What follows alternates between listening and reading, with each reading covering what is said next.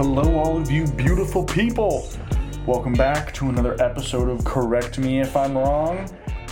And I gotta start out with saying I am still so thrilled with the amount of support I've received and the amount of streams I've gotten is honestly way higher than I ever thought it was going to be through the first two episodes. So thank you all so much for that.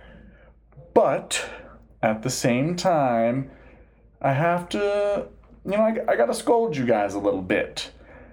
Because the amount of new followers on my I G, my Instagram, Greg Tyler Comedy, has been a little bit disappointing. And I don't, I get it. I don't post a whole lot. There's not a whole lot to see. But I gotta get those followers up. Because the more followers I have, the higher my chances are of getting some sponsors, maybe a couple partners, and I would absolutely love to catch a little bit of moolah for my efforts. You know, not to say I'm over here working too hard, but hey, nobody wants to work for free. So go follow me on Instagram, or else I'm gonna have to just start plugging my Venmo or my Cash App, and that feels a little bit gross and unfair to me because I'm not really willing to, you know, post any nudes or anything like that, and I'll feel like I'm ripping people off. So just go follow me, and then that way I don't have to keep begging you guys, and I'll feel so much better about that. Now, let's just get into it. I'm excited. Getting into my, my weekly therapy session, because again, you know, that's expensive. Shout out to all of you that are in therapy. Go do it, but this is mine. So, without any further ado, my rose, bud, and thorn. And I'm not even gonna lie, this was a it was a pretty good week for me. It was a, it was actually it was a, it was kind of hard to come up with a thorn, but uh, you know I I did it for you guys. I did it. I got one. So let's let's just dive into it. Starting with my rose. This one, uh, this is very personal, but I mean, well, not really. Um, it's not that personal, but I got a new cell phone, which is always exciting. It's, uh, I imagine it's like, uh, you know, having a new kid. You have one for two years, and then you get another one, a new one, and it's way more exciting than the old one, and that's where I'm at right now. And sorry to disappoint, but it is not an iPhone, so please stop asking me to FaceTime you, because I can't, and I'll probably never be able to. I don't have anything against Apple or iPhone. I have a, a Mac computer. I love it. It's great for everything that I do. But for my phone, you know, I like to I like to switch it up. And it's kind of fun when people get upset at me for, for having those green bubbles. But that's just one more thing that I think is unique about me. So what now, all you iPhone users? You're not that cool. Just kidding. It doesn't really matter. But uh, it's a OnePlus eight Pro. I don't know if y'all are uh, familiar with OnePlus eight, or with OnePlus, I guess, is the brand. I didn't know much about them, but I had a friend. He was swearing by it. He's had one of their phones for like five years, and he was telling me all about them, trying to get me to buy them, and I wasn't interested. But then he told me the price, and I was like, I'm sold. It was only seven hundred dollars, which is like five or six hundred dollars cheaper than a new iPhone. So I was like, I'm on it. And boy, is she fast. And it's extra exciting because the screen is super fast, and boy, is it tasty. Especially coming from like the gross cheap budget Samsung Galaxy I had. So I feel like a new world has opened up for me, and I'm just in heaven with this big old screen. Like I can, I feel like I'm watching a movie every time I watch a YouTube video, and I, you know, I feel like I'm, I'm finally coming in to the modern age. The battery lasts me all day, which is huge because um, I don't, you know, really want to talk to anyone. I just want to be on my phone. It's great when I'm on the bus coming back from work, and I just want to avoid some people, and thank the Lord, my phone is still charged. Um, and unfortunately, you know, uh, I'm not a smart person, so I can't break down all the actual specs of the phone to you. But all I know is so far I can't complain. So plug in that uh, that OnePlus. Could I convince you to buy it? Absolutely not. Like I said, not not a smart person. If you want to hear me sound smart, stick around for that history segment, because whoo-wee, am I about to drop some knowledge for y'all. But moving on, my my bud of the week. My bud is being uh, this much closer to summer vacation. So the, the Seattle weather, it's finally starting to warm up. It's been nice outside, and it, it feels like summer here. Today it was it was almost eighty degrees, which was a little hot, but hey, I'll take it. And I know being excited for summer in April is a little bit of a cop-out. But like I said last week, you know, I, I've been off from work. I've been on spring break this entire week. So it's really hard to look forward to something when you've just had a week off. And like the only thing looming over me is going back to work. So I'm going to be honest, I'm not super excited about that. And not to say I hate my job or anything, you know, it's fine. But time away from work is always better than time at work. And with this week being over, I'm one week closer to summer break, and I'm excited about that. My thorn. Now, this one, this was the real deal. I know I've kind of talked about having a difficult time picking my thorn, but this week, boy, oh boy, did I have one. I went to the doctor. I went to a primary care family physician for probably the first time in like over five years. So up until now, if I had like anything going on, I would just go into urgent care, and essentially they would just make sure that like I wasn't gonna die. So it didn't really resolve any like health issues. They would just check me out and be like, no, yeah, you'll, you're fine to walk out of here. And that was it. They would, you know, do some vitals and whatever, and anything that was, you know, out of, out of the, uh, the norm, they would be like, you know, just, uh, this is something to look at, talk to your doctor about it. I was like, oh boy, like I don't have a doctor. So for the first time in five years, I have a doctor. And sure, yeah, it was nice to find out I'm not dying. I'm a hypochondriac. Any ache or pain or anything, I'm like, this is the one. It's over. I'm dying. And the doctor confirmed that I'm not actually dying. So that was good. But it, you know, wasn't actually, in fact, that harmless of an appointment. So these are my gripes. First of all, those doctor scales are one hundred percent a lie to trick you into losing weight. I hopped on that scale, and it, you know, it's digital, because I don't know if I would even be able to read one of the, you know, the ones with the weights, like the gym ones. You know, I wish they would have had that, because I wanted to look at it. But I was just staring that digital reading straight in my eyes. I looked at it, and I looked at her, and she wrote it down, and nothing else was said. And so I believe it was a lie, because I refuse to believe that the number that I saw was accurate. Am I in denial? Maybe, but that feels a whole lot easier than actually having to go to the gym and change my life. So I'm going to keep riding this wave until my uh, new doctor tells me that I have to change things. Second gripe. I found out that I have high blood pressure. And not like actually high blood pressure. Like, I officially don't have it to the point where they can, like, put it in my, my medical chart or whatever. But I was one point away from having whatever the medical definition is of high blood pressure. And it felt bad because my doctor told me I'm probably fine now, but that eventually I'll need to be medicated. And something about a doctor foreshadowing treatment is actually worse than actually just having to be treated for something. So basically, she sent me home being like, yeah, live it up now, because we're going to have to treat that high blood pressure.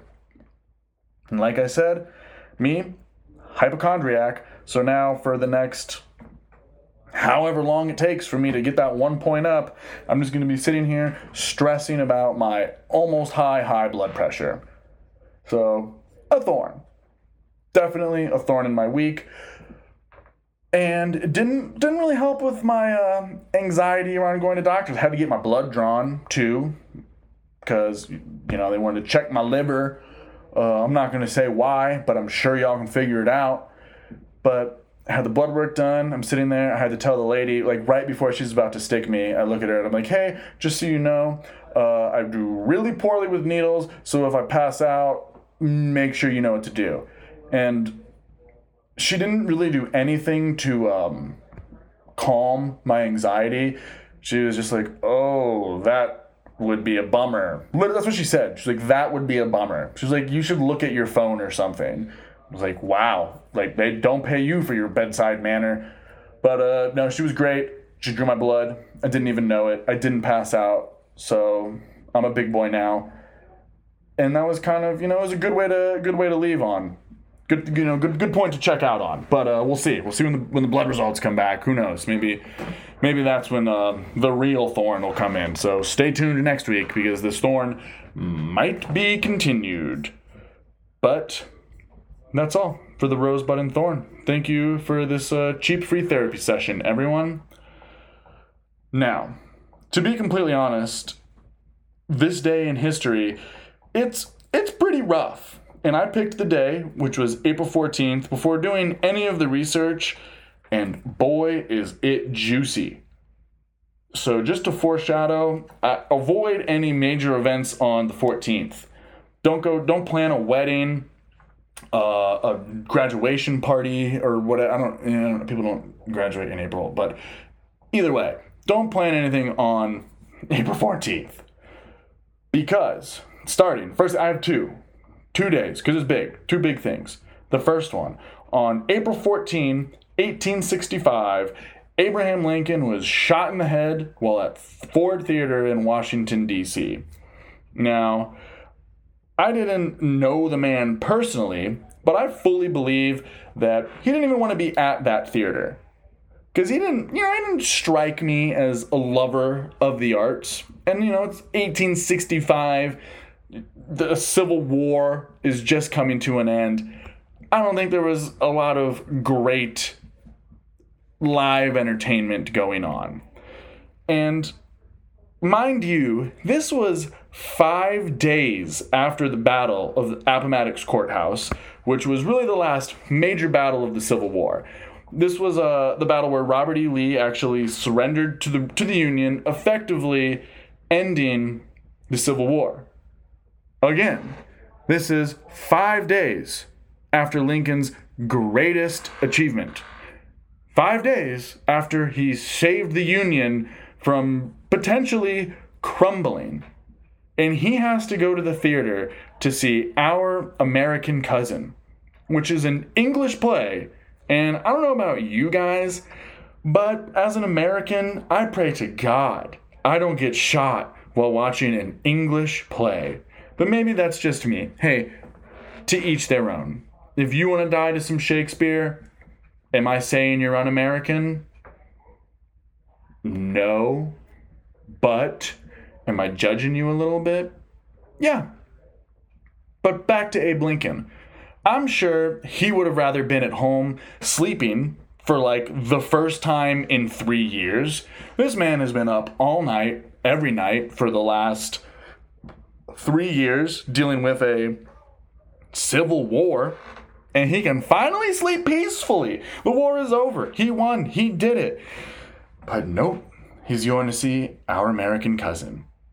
And so this guy, John Wilkes Booth, who was a Confederate sympathizer, he wasn't a he wasn't a part of the Confederacy, but you know he was he was palling around with them, a little guilty by association, and he sneaks into the president's box in the theater, and that really just shows you how different the times were back then. This guy was able to just walk up behind the president of the United States of America without being detected. Uh, Well, no, he was probably for sure detected. There was no way he was just able to walk like, walk by everyone. There had to have been people. And he was just like, no, I'm, I'm just going to go say hi to the president. He's like, hey, we just won the war. I'm going to go say hi. you know, this man, Abraham Lincoln, just abolished slavery, which was pretty controversial. And apparently there was no need for security. Like, where was the Secret Service? Well, let me tell you, they didn't even exist yet. The Secret Service was actually formed on July fifth, eighteen sixty-five. So about three months after Lincoln was shot in the head. That's what it took. You know, at this point, one of the greatest presidents of this young nation, they're like, no, we don't, we've never needed security. And he gets shot in the head, and then the the guy that took over, Andrew Johnson, was real quick to be like, uh, we should maybe set something up to make sure this doesn't happen again. And, I mean, good thinking, I guess. You know, three months too late, in my opinion. Andrew Johnson, I don't know anything about Andrew Johnson. Who knows? Maybe he'll pop up on this day in history later on, and we'll all learn about him. But back to Abe Lincoln getting shot. So he was shot in the head, and Booth just jumped down from the box into the crowd, onto the stage, whatever, which is like a super dramatic thing to do. But this guy was all about the drama, and it makes sense because he was like a kind of well-known actor, and, you know, as an actor, he had to make it about himself. And this was eighteen sixty-five, so he couldn't just tweet out, hey, y'all, just shot the president. He had to go make his presence known and be like, huzzah, and run out. Uh, and obviously, uh, I mean, getting shot in the head, not a lot of people recover from that. So Lincoln, he passed away the next morning. And John Wilkes Booth was tracked down two weeks later to a farm in Virginia, which is kind of incredible considering the times. Like now, if anything happens, I mean, there's a show about it, The First forty-eight.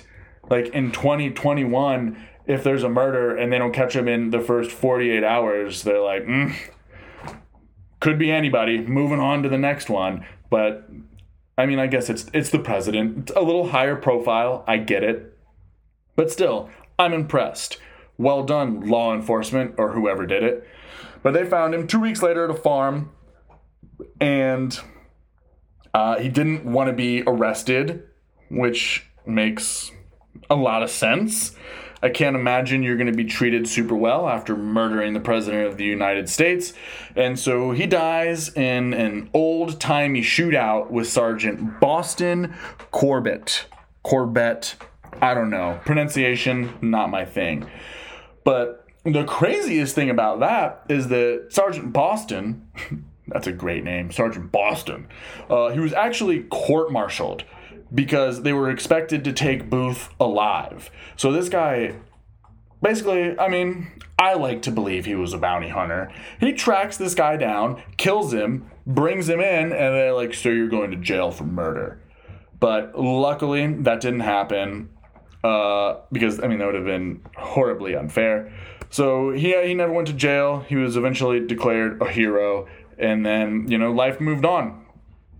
Because that's what happened. But Honest Abe was, he was still the man, and it is uh, it's a little low-key disrespectful to just slap the man on the penny like that after that. He's like, oh, this guy did so much for our country. Let's put him on our least valuable form of currency.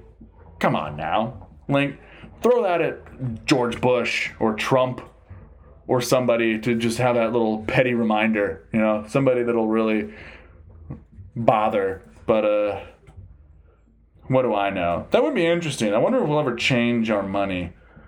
Let me know, people, what I can do to get on some currency. Do I have to be a president? Clearly not. Ben Franklin out here flexing on the hundo without ever being president. So let that be known, kids. There's hope. Don't strive to be the president. Strive to get on the one hundred dollar bill, because that would be cool. Anyways, moving on to April fourteenth. Uh, you know, a couple a couple decades down the road, uh, nineteen twelve, the uh, Titanic hits an iceberg. That's right, people. Your favorite president got shot, and the Titanic hits an iceberg. And there isn't much that I can tell you about the sinking of the Titanic that you don't already know. But, hey, I like the shock effect. I'm talking about the Titanic going down. So here we go. Now, the Titanic, it was wild because it was carrying such a wide variety of people. This was something I didn't know beforehand. There were some very, very rich passengers and some really, really broke ones. So the ship was split into to three classes, you know, pretty much the same way any flight is today. So there was the third class, which was the lowest, and the fares from from London, Southampton, was about the equivalent of seven hundred dollars today. And then the cheapest first class ticket was two thousand three hundred dollars in today's currency, roughly. And that sounds like a whole lot to me. But it gets even deeper, folks. The most expensive first-class suites that were available on the unsinkable Titanic were around roughly eighty-seven thousand dollars. That's more money. That's, yeah, that's more money than I make in a year. I'll say it. I don't care. That's crazy. Imagine paying almost ninety grand to uh, sink in the North Atlantic. You know, I would rather pay three thousand dollars for a Carnival cruise and sink in the Caribbean and wash up on Jamaica and just be chilling than to sink in the freezing North Atlantic. Come on now, for eighty-seven thousand dollars, that's insane. The best comparison that I can think of for this is, you know, me being in third class with the Broke Boys. But, I mean, if you've seen the movie, third class looked incredible. They were down there living it up, partying. So me in third class, and then first class would be like the owner of Macy's spending the eighty-seven thousand dollars. And is Macy's a weird reference? For sure. But I picked it very intentionally because the owner of Macy's actually died with his wife on the Titanic. So, you know, you paid eighty-seven thousand dollars to die next to somebody who paid seven hundred dollars. Remember that, everyone. It's not always about the money. Another fun fact about the wealth around the Titanic is that the ship was actually owned by J P. Morgan. That's right. The same people behind Chase Banks. So you want to talk about generational wealth? Not like, you know, they owned the Titanic and now they own all of our credit card debt. So the Titanic sinking, you would have thought maybe would have changed some classism. Not at all, folks. J P. Morgan did just fine. Moving along. So it was at about almost midnight when the Titanic hit the iceberg, and the Titanic had received multiple warnings about sea ice. I think it was, I want to say six. Correct me if I'm wrong, but I want to say it was six, and they actually ignored all of them. They were trucking ahead. They were going at almost full speed, which was only like twenty-five miles per hour, whatever that is in knots, I don't know. But twenty-five miles per hour, and the lookouts, of course, spotted the iceberg, and they they did everything they could to miss it, but uh, they they didn't. They hit that bad boy. They scraped right along the side of the boat and ripped a bunch of holes into it, and that bad boy was flooded. Flooding quick. Faster than they could pump it out. And communication back then was obviously pretty limited, so rescue efforts were next to impossible. Also, in the distress calls they made, they put their location like fourteen miles away from where they actually were. So even if anybody did show up on time, they would have been in the completely wrong area. So the Titanic goes down in roughly two hours. Um, not enough lifeboats, because at the time, lifeboats were primarily used to ferry people from a distressed vessel onto a rescue vessel. But, of course, there were no rescue vessels, so there was nowhere to ferry the people, so there just wasn't enough room in the lifeboats. You know, there there wasn't, there was no room at the inn to make a biblical reference, because I haven't made one yet, and y'all know that I have that biblical background. But anyways, um, there's not too much to say about the actual sinking, except that a whole lot of people died, went down with the ship. Very few, I think it was less than half of the people were actually rescued. And if you went in the water, like I said, the frigid Atlantic, people don't even want to swim off like the coast of New England. Now imagine being in the middle of the Atlantic Ocean. Like you're just, you're not going to do well. So most of the people died. But something that I thought was interesting that I had never heard about was uh, what was happening with the recovery process.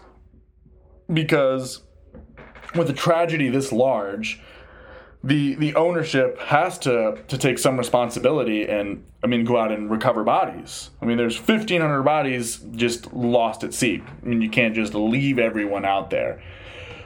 But uh, that's that's kind of exactly what they did, unfortunately. So several ships were uh, sent from Canada for the recovery process, and they went out with with everything that was necessary to handle taking care of bodies. There was, you know, things to, to handle the embalming process, the transporting process, and to bring them back to the U S. Because at the time, it was actually illegal to transport bodies that weren't embalmed. And, I mean, that makes sense. You don't want a lot of just, like, decomposing bodies on a boat. Like, that would suck. But um, these boats were hugely unprepared. I don't understand how, like, if the boat sank and they knew how many people were on there and they were like, oh, there's fifteen hundred people that didn't make it to New York. Like, where did you think the other fifteen hundred people would be? Like, they're they're floating in the ocean. They're they're near where it sank. So there was not nearly enough embalming um embalming fluid. I don't know, that's the only term I know for that. But they didn't have the necessary supplies. So they get to the wreckage, and there was way too many bodies to transport.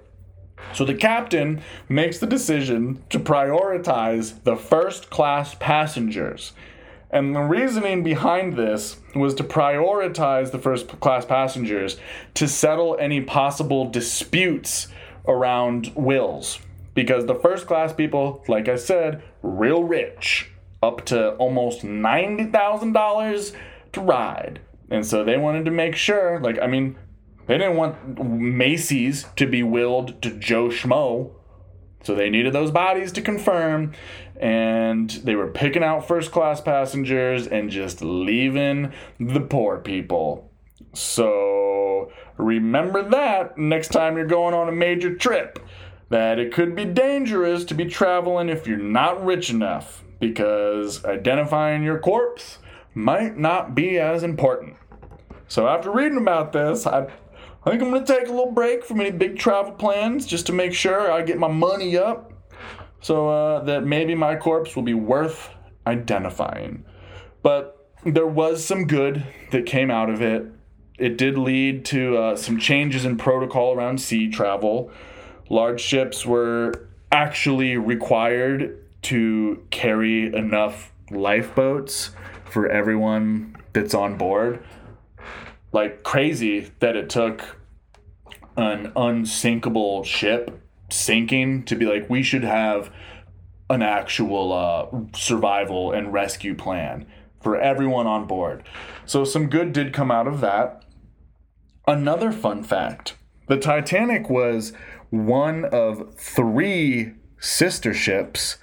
The other one was actually called the Britannic, I believe, and that bad boy also sank. So the company behind the Titanic and the Britannic weren't doing super good. I can't imagine stock prices were soaring. Um, the Britannic was, you know, they can get a pass. They sank Doing uh during a rescue mission during World War One. They they hit a mine. And there was uh, there was actually some changes to that ship based on the the Titanic ship sinking to uh, reinforce the hull and make it stronger. But you know, uh, a sea mine is a a different beast than an iceberg, so they weren't ready for that. So two of the three ships went down, and I don't love those numbers. I don't know about y'all, but that's um, a company I don't know if I'm wanting to travel with, but. Hey, good thing we have planes now, which I'm assuming crash way less than boats sank during World War One. And with this brief history lesson on the horrors of April fourteenth, that concludes my, my little history lesson. And that brings us to the Correct Me If I'm Wrong segment, the namesake of this podcast. And unfortunately... Oh, it, I regret to inform you, for the third week in a row, I I couldn't make it happen. I feel bad because I was so close this week. I was so close. I had a guest lined up. I was gonna do it. I was gonna do it. We were gonna we were gonna have some fun. But literally ten minutes before recording this, things fell through, and here we are. But hey. A little anticipation. Never hurt anyone. You'll thank me for it later. Delayed gratification, people. That's some psychology one oh one for you. So keep checking back. And I promise it's going to happen. I'm not just making it up. It. I want to say next week, but I don't want to be a liar. But soon. I promise soon. Anyways, uh, make sure to check out wavy pack dot com if you've got any free time. Because as always, there are fresh articles up there about everything, um, whatever you're into, with essentially anything pop culture, you're going to be able to find something to read. Pass the time uh, at work, you know, you'll look like you're still working, reading these articles. Your boss will never know. We've got playlists. We've got everything you need. So go check us out and show us some support. But until next time, everyone, it has been a pleasure. And I'll catch you on the next episode of Correct Me If I'm Wrong. Peace.